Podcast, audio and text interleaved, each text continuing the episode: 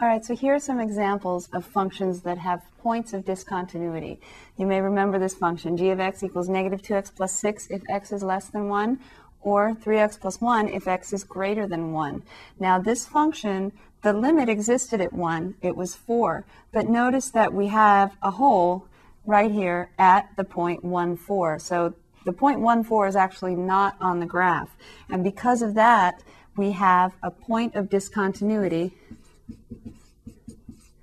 at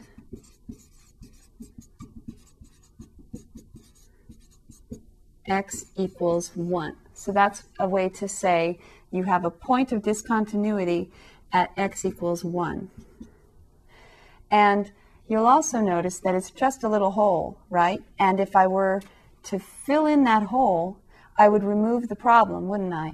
Um, so if I just filled in that little hole, I would then have a continuous function. And so we call that more specific than just a discontinuity. We call it a removable discontinuity. Because we could remove the problem by filling in the hole. Now, graphically, that's how we remove the problem. Analytically, we would remove the problem in the formula by redefining this function so that it existed when x equaled 1. For this function, since it's just filling in that little hole, we could either have said if x equals 1, we could use 3x plus 1, or we could have said if x equals 1, we could use negative 2x plus 6, and then we would redefine the function so that it would be continuous. And so I'm going to write that because there's actually a problem or two on your sample final and then perhaps on the final that says how would you redefine the function to make it continuous? So we could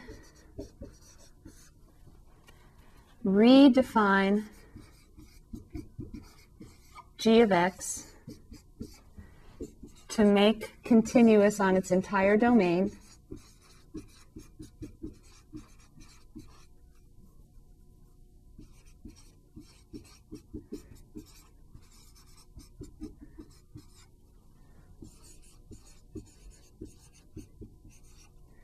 with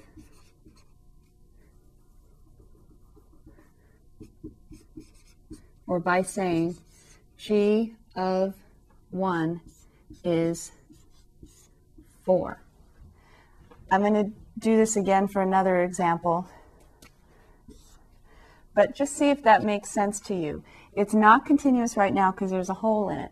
It's called a removable discontinuity because we could remove the problem by filling in the hole, or analytically, we remove the problem by redefining g of x so that g of 1 equals that number 4 that the graph is approaching. So notice the limit as x approached 1 did exist, and it equaled 4.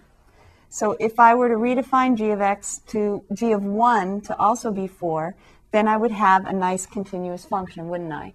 We're going to come back to that, how significant that is when we talk about the definition of continuity.